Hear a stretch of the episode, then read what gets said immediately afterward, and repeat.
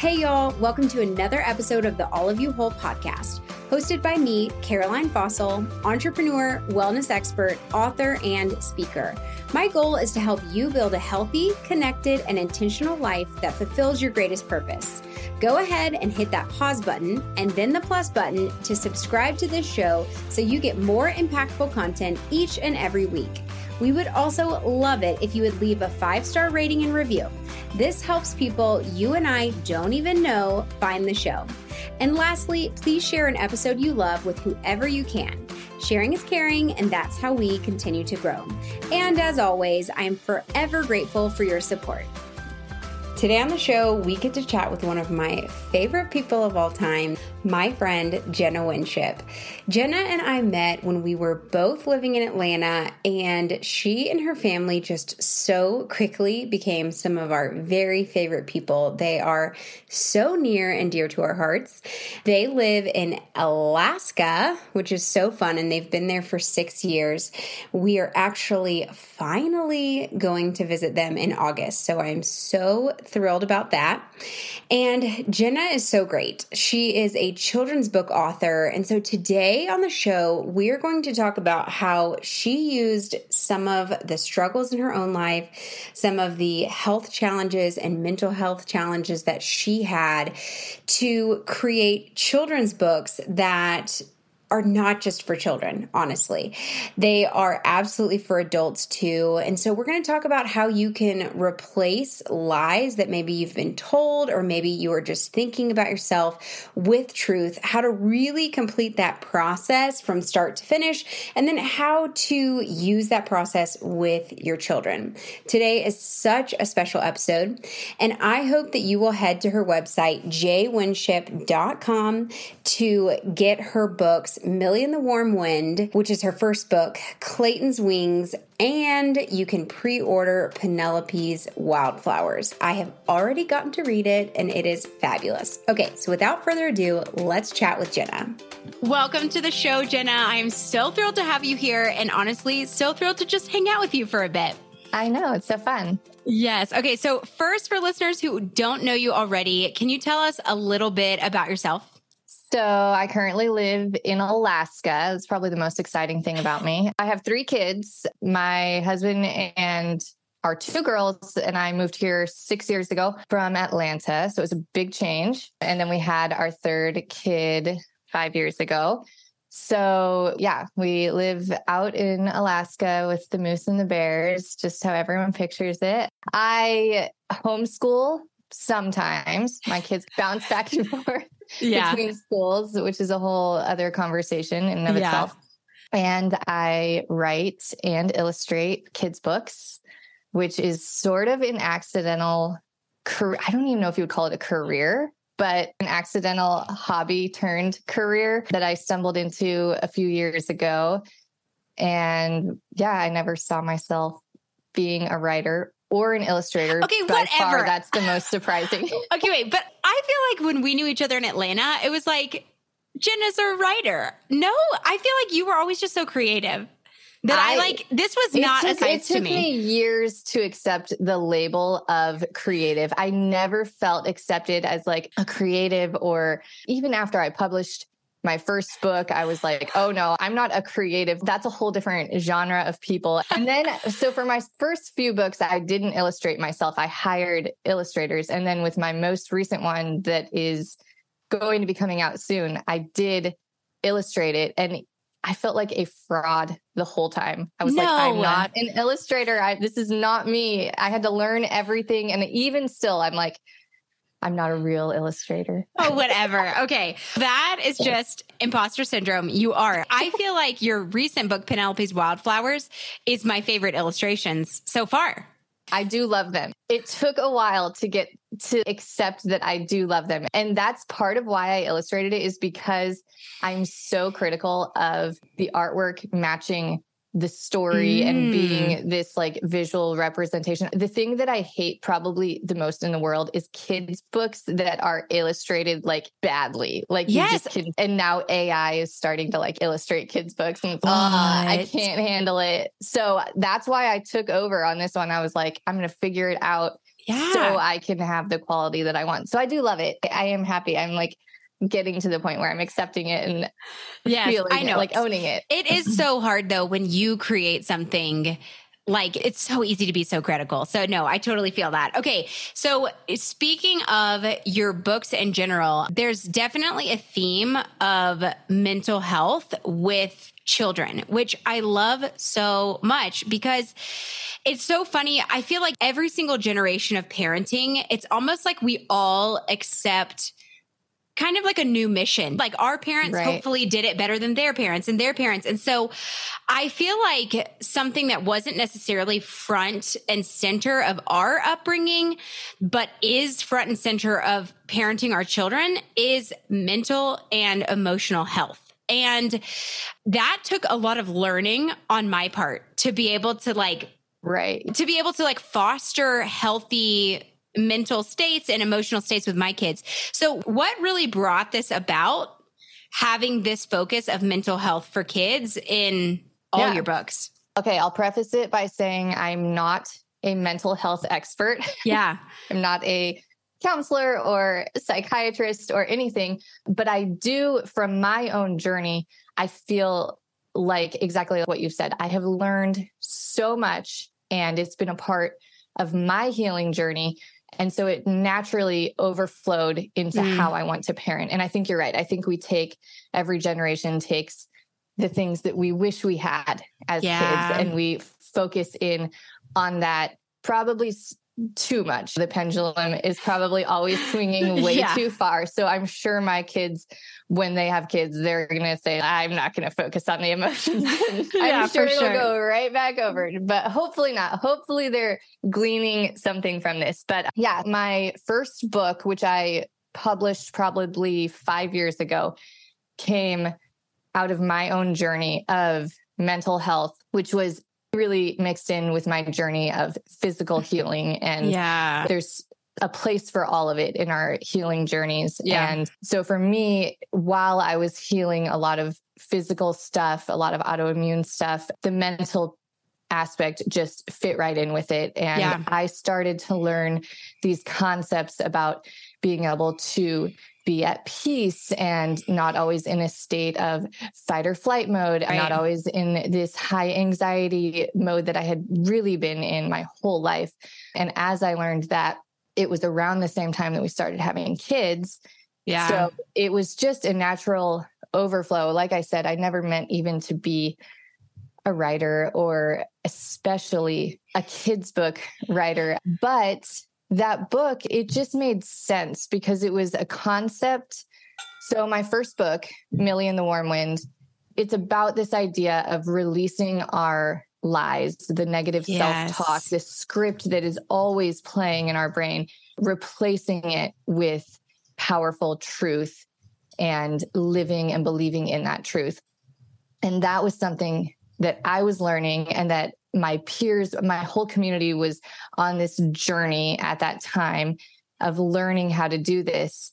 And I had a one year old, a two year old, and I'm like, I'm not going to wait till she's 30 to right. replace everything she yeah. believed growing up, because that's something that I learned at the time. The way that our brains work is those first few years, five to 10 years, is I teach it to kids with Play Doh. If you take a ball of Play Doh and you roll a car over it, it makes those tracks from yeah. the wheels. And that's what our brain does. And it solidifies those tracks in our first few years of life. And I call them like the scripts that we're going to say to ourselves. And so right. you get a few built into your brain, and then our brains are really lazy actually and then they spend the rest of our lives replaying those scripts. And right. unfortunately they're usually negative. I think it was Curt Thompson. He's a psychiatrist. He's an expert in neurobiology and he said it takes us three seconds to assimilate to absorb shame or negativity but it takes 30 seconds to absorb a compliment I don't know the reasoning behind that. It's yeah. horrible. It's just a flaw in our brain. Yes. but knowing that truth, it makes it so clear that, okay, our brains are filled with these tracks of mm. negativity. We hear one bad thing and it becomes that track early on in life. And then we spend our life responding with, I'm dumb. I'm not good enough. Right. All these lies of negativity that at the time I started learning how to replace them, how we can actually rewire our brains. And that's even a newer thought that our brains can change this idea of neuroplasticity, that they're not yeah. set in stone. And I always, when I have the Play Doh, I have the kids reform it and you can get rid of the lines and then you can get the car and you can start a new track. And right. so showing that we can replace the lies with truth so yeah so i'm like all of us in our 20s and 30s that are going back now to our early childhood memories and finding digging out where did these lies come from where did it's we crazy. start believing this How, what truth are we going to replace it with i was like man i don't want my kids to have to get to this point what right. if they grow up learning how to get rid of the lies when they first receive them, when they first hear them, and then maybe yeah. they won't be sitting in their 30s spending time meditating, trying to find yeah. their lies and replace them with truth. So yeah, that's where that book came from. I said it's an easy enough concept to teach to a kid, but let's make it mm. fun. Let's make it something that they'll enjoy learning. And even though it's a kid's book, I think it's probably spoken to adults equally oh, or more powerfully. For sure. I remember I got Millie in the Warm Wind and we're reading it and I'm like sobbing. It's so funny to me because I'm 33 and it cracks me up when my kids don't like I'll be sobbing. Like I can't watch up. Like oh, the right? scene where there's no words, there's just music and the woman loses her baby and it's not super clear, but I'm holding Owen sobbing and my kids just look at me like, "Why is my mom insane?" But that was me and Millie in the Warm Wind. They were like, "Why are you crying?" It's not a sad story. I'm like, "It's just so beautiful." So yeah, I feel like our kids are like overwhelmed by our emotions. But yeah, I'm sure it has spoken to adults equally if not more than to kids for sure. And that's my goal is I love kids books and same with movies. I think they do speak to us on such a different level than they speak to kids. And I've been the same. I've read books to my kids and just sob, sob, sob. And my kids are like, oh my gosh, mom.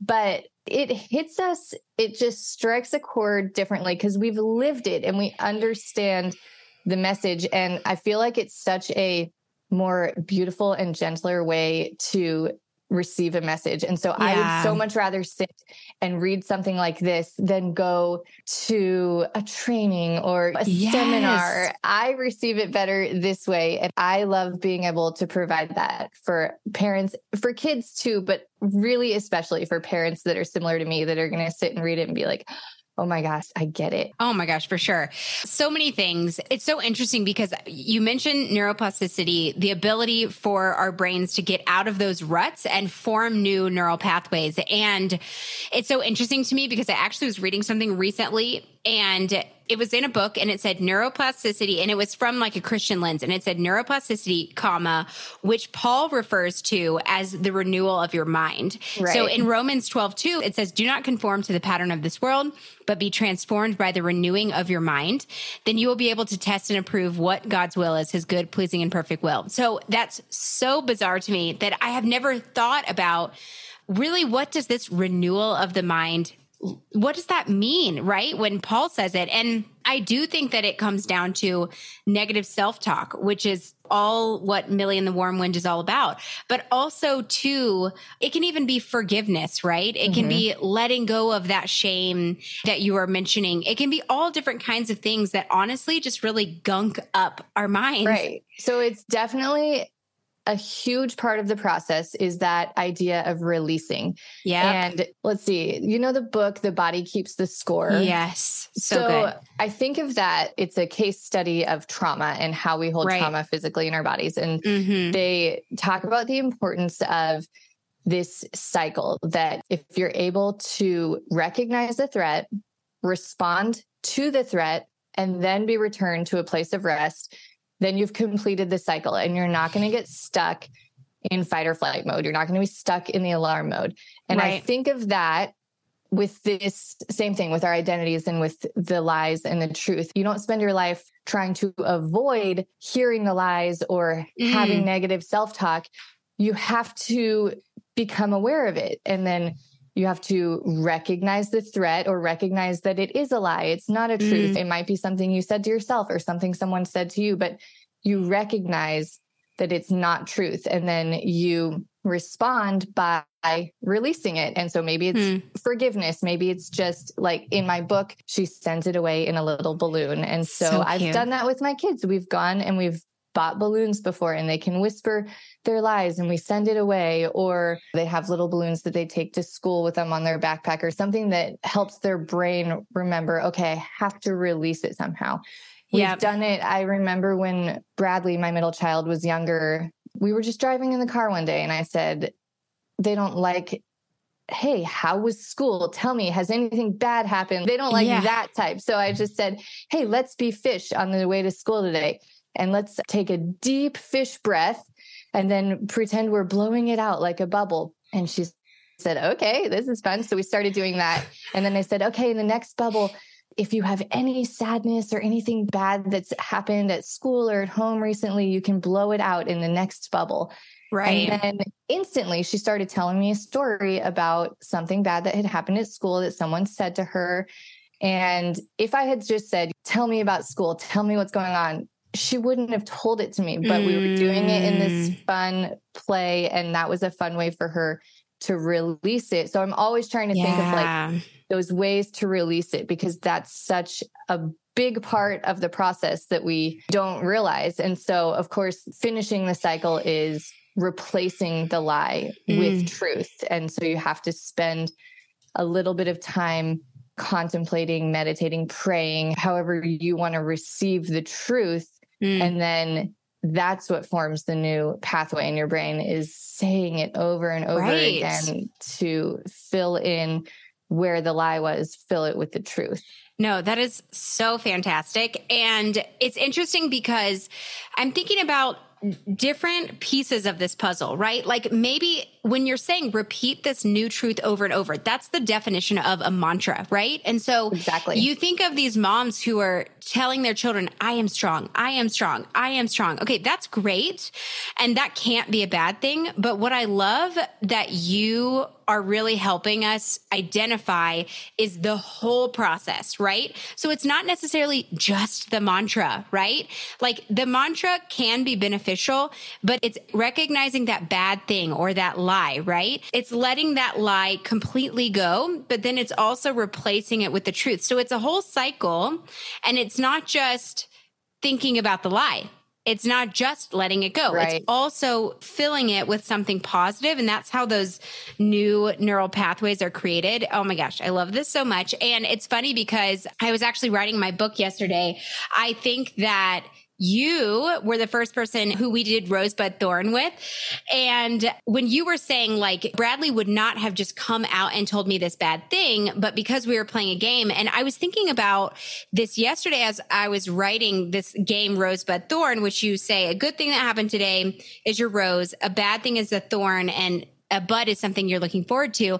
And that is some of the only times that we really hear about the bad things because I'm an Enneagram seven. I am like rainbows and butterflies and sunshine all the time. And so I'm not like, hey, anything bad going on in your life. That's just not what I tend to focus on.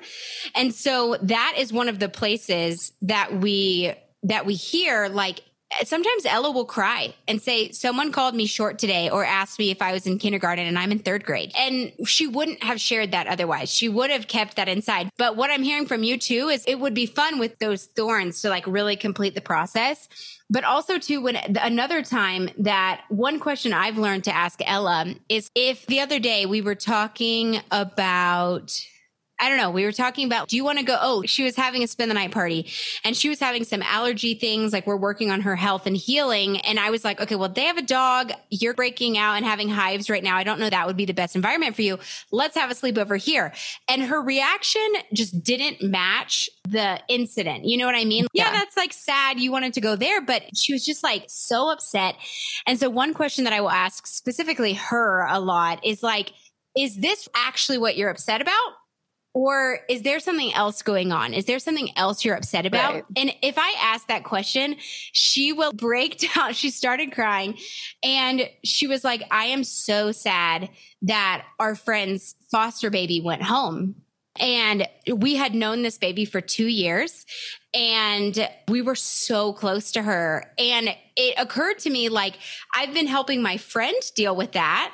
But. I hadn't specifically said, let's talk about this. Are you sad about this? So sometimes asking just that question is something else really going on because Right. this happens in like your marriage you're like you're fighting about the broccoli It's usually not the thing. it's not the broccoli and so being able to ask our kids like is that really what you're upset about or not can be a good way to like really get to the root of what's going on okay we got to talk about your other books so millie and the warm wind was your first book but your latest book so we had clayton's wings do we want to dive into that or do you want to go Oh, straight That was just a that was a COVID. It happened really quickly. I wanted my kids to be able to process what was going on, but who could really process it? We're all still processing it. It's been right years. oh my gosh for sure Yeah, that was a fun that was a fun book just focusing in on the importance of community during a time when we were being told you can't have community and stay inside yeah, yeah. So that was a fun little COVID help the kids process COVID. Probably still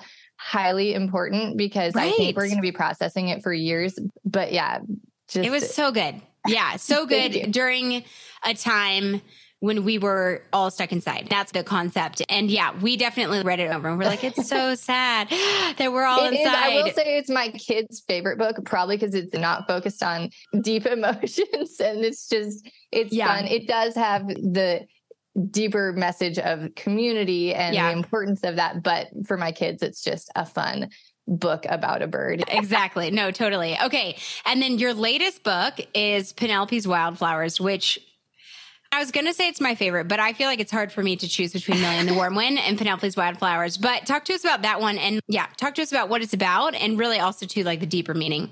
Okay, so that book, I think the idea started five more than five years ago. This has Yeah. been a long work for me. So Yeah. when I was pregnant with Oaken, that was a really hard pregnancy for me. I had before him, I had miscarried Mhm. and then found myself pregnant a few months later with him but i wasn't expecting the fear that was going to come with pregnancy Mm. after miscarriage right. and it hit me so hard. And every day i thought Mm. today's the day that i'm going to lose this baby. And i never gave myself permission to be excited. We didn't tell people about the pregnancy for weeks and weeks and i never had the joy. I was very sick also. I was probably the most sick with him but i think the fear and the anxiety contributed to the sickness. And so by the time i got to the end of the pregnancy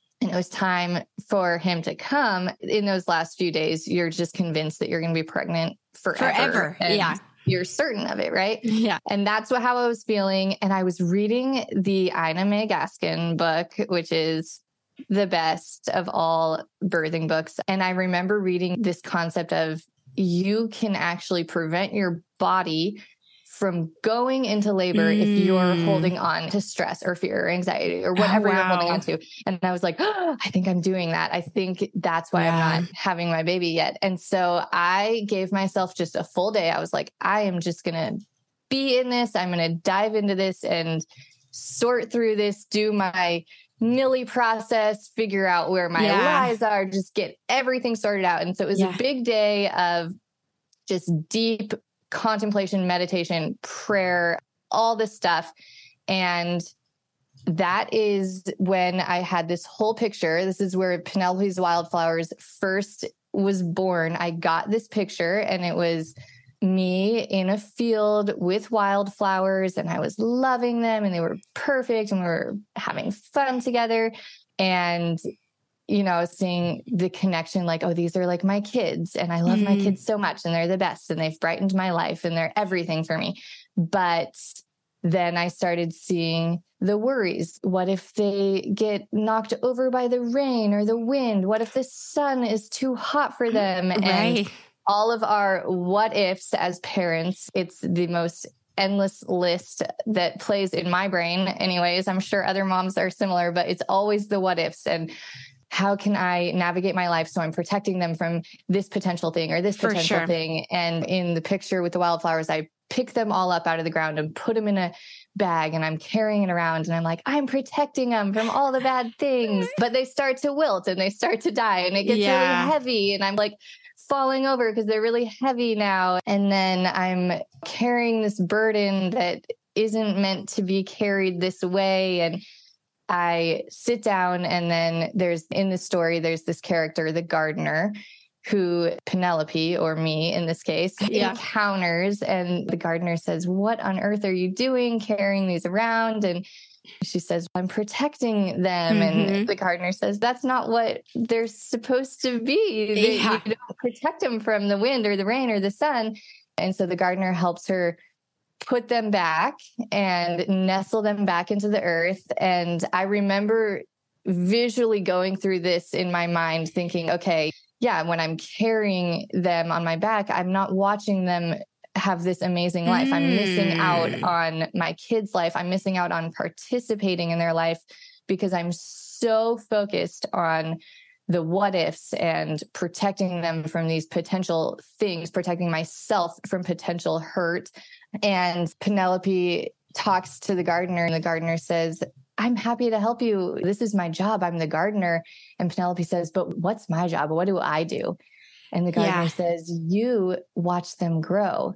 And so mm. you were talking earlier about mantras. And yeah. that day, that became my mantra. And I said, I've missed out on the joys of this pregnancy. I've missed out on mm. everything that this pregnancy could have been, but I haven't missed out on my kids' lives. It's not too late to yeah. watch them grow and to set aside these what ifs and these fears and these anxieties and be present mm. in their lives right now or in this pregnancy, however many days I have left of this pregnancy. So that became my mantra watch them mm. grow. And every time I find myself sort of sinking back into the cycle of what if I can say, watch them grow. And it's my reminder mm. that being present is the way to combat that cycle of living in the what if. And if you've ever read or listened to any of Brene Brown,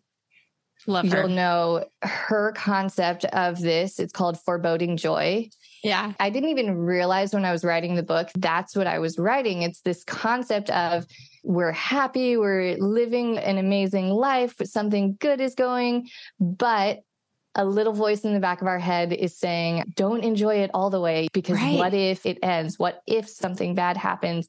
And it's this balance of holding on to our happiness while waiting for the other shoe to drop. When's mm-hmm. it going to go away? And we want to be, we're like, ready for it. You know, if we think of the worst thing that's going to happen, then we're yeah. prepared for it. And it's not true. We're not prepared, actually, no matter how much yes. we think of it. Yes. All it's doing is stealing away that mm. moment of joy. And so, that for me, and I know for a lot of people, that idea of foreboding joy has been so prevalent in my life. And I mm. Don't allow myself to experience the moment of joy yeah. fully because I'm always a little on guard, a little waiting for what's the bad thing that's going to happen. And so for me, this book is my reminder that we can experience joy. We can be fully present. We don't have to be living in the future what ifs that yeah. aren't even real, that haven't happened yet. And it can be, it's even though for me, the story is really about motherhood and parenting, it can be just anything. And yeah. So we live in Alaska. Moose and bears are a real danger here. Yeah. And um, I mean, a very seriously. real danger. Yeah, yeah, so yeah. Rain, so my oldest Rain was she was charged by a moose a few right. years ago. Mm-hmm. I she remember this. Fine. She was physically fine, mentally not fine. Yeah. And so her fear of moose, which is a healthy fear, but hers has gotten out of control. Yes. She's very yeah. scared. And so we were hiking recently and a hiker came out of the path one way and said, Oh, just so you know, there's a moose up here, which is so common. There are moose yeah. everywhere. everywhere. But Rain just starts sobbing and screaming. And she was like, I'm going back to the car. We're not doing this. And I was like, Rain, we're just going to go the other way. Like, it's fine. And she just couldn't handle it, could not handle it. And I was yep. just like, okay, I was like, Rain, we're going to get your mantra because you, mm. your fear of moose, your fear of what if I get charged? What if I get trampled? What if I get stomped on and killed is overtaking your life and you're missing mm. out on everything. You're missing out on playing with your friends in the front yard. Mm, you're not yeah. even able to leave the house because of this fear. And so I said, we have to work on finding your mantra because you deserve to go outside and have fun and have a childhood where yeah. you're not always living in this fear. What if there's a moose? What if it attacks yeah, me? Yeah. So so I feel like even though for me it was a story about parenthood and motherhood, it's really just what are we missing out on when mm. we let the what ifs take over? Man, that's so good. And yeah, what are we missing out on? And I think of so many stories that I've heard over the years, like through Instagram followers or things. And I'm thinking of like the mom who won't go swimming because of her body shame and things like that. And it's who the heck cares? Get in the pool, wear your one piece. I don't care. Wear like a long sleeve. long right. pants scuba suit if that makes you feel right. better. But it can be a million different things. And it's funny, Jenna, because I feel like I don't tend personally to do the worst case like all the time. Like I definitely have friends, especially like Enneagram 6 friends who are always there. Like it's always the worst. Yeah. it's always the worst case feeling prepared. And it's funny because when you said we're not actually prepared for the shoe to drop. Like when we get in this cycle, we're not actually prepared. And it was funny because my brain went, Oh, yeah, that's true. And I've never thought about that. Like my brain just hit, right. had this like that I just heard a, a truth that I've never accepted as true before. I just had right. this like spark in my brain. And it's like, we do that because we think we're prepared. But when you said we're not actually prepared, it's okay. That is true. And that actually makes it easier for me to stop those cycles of let me do the worst case so that I'm prepared. Right. It's like, okay, it's no, not even helping. It's, not even helping. It's not even beneficial. Yeah. So thank you for that. I remember reading that. It was in Brene Brown's one of her books or TED Talks or something. Mm. And I remember having that same revelation of like they actually studied this and found oh. that people, let's say it's the death of a loved one, mm-hmm. no matter how much they thought about it or supposedly prepared, when it happens, your brain still reacts the exact same way as if you weren't prepared. And my I will say my mother in law taught me probably one of my most valuable lessons in all of life on this. And she calls it grace for the place. And she says, when you're thinking, when you're projecting those what ifs, mm. they're in the future. So they're untrue. They're yeah. a lie. Whether they happen eventually or not, they're a lie Currently. when you're projecting them because they're yeah. not the truth. They're not the current reality. And even if they were to happen, then they would become present and they would be true and you would have the grace with you to handle it. If you believe in God, you would have God's love with you or your own peace of mind or whatever yeah. it is to handle it and it's so different than projecting it and so mm. your fear and your emotions connected to it are going to be a lot higher when you're projecting it into the future mm. than they would be when you have the grace for the place to be living it out in reality that's so good. That's so good. And it's funny because I'm acting, this happens all the time, but I'm like learning this currently. And like, I've had so many friends with like children with medical things recently. And this is me too. Like Ella's been healing her gut stuff and whatever, and height issues and all these different things. And I had a friend say to me, don't worry until they tell you to worry, until they give you something substantial to worry about. And not that we should ever worry, but it's similar to what you're saying. Don't have fear of that projected thing, that possible thing in the future. What the heck is the point of that? It's not here. It's not now. You don't actually have to deal right. with that thing right now. Right. And even if you will need to in the future, okay, fine, so be it. But there's no point and worrying about it now or freaking out about it now. That's so good. Man, so many things for kids and also adults. I love it right? so much. Thank you so much for sharing these beautiful books with us. Question number one about your books Where's the best place if people want to get them to get your beautiful books? So I publish all I do all the publishing and printing and distributing all on my own. So they mm. are nowhere but my website, not on Amazon, not even in any they're in a few stores here. So if you live in Alaska, there's some stores. But yeah. My website, jwinship.com, is where you can get Millie in the Warm Wind and you can even pre-order Penelope's Wildflowers right Yay. now. So exciting. And when does Penelope's Wildflowers officially come out? So I have on my website it says if you pre-order it you will receive it. It will be shipped by september 1st i'm Yay. hoping i'm hoping it's going to be before that yeah. but th- just to be safe that's yeah. the date that i have it set for might as right well. now. awesome. Perfect. Okay and then let me ask you the question i ask everybody. So when you're at the end of your life and you're looking back what does a successful life look like to you? So i think it looks like being fully present with my family and enjoying every moment yeah. I love yeah. it so much, which is a hard task, but I know you are already I'm learning towards it. that. yes, I love it so much. Thank you so much for being here, and hopefully, we will talk to you again soon. Thank you, Caroline. Jenna, thank you so much for chatting today. It was so, so fun to chat with you. Listeners, I hope that you learned some things through this conversation. I know that the revelation that I had that worrying doesn't actually prepare you for the future is just a quick mindset change that is going to significantly impact my life. So I hope that you had the same revelation. And these books, y'all, are amazing. So please head to jwinship.com to get Penelope's Wildflowers. You can pre order that one, Millie in the Warm Wind, and Clayton's Wings. I promise you and your children will love these books. So, thank you so much for listening, and I will see you next week.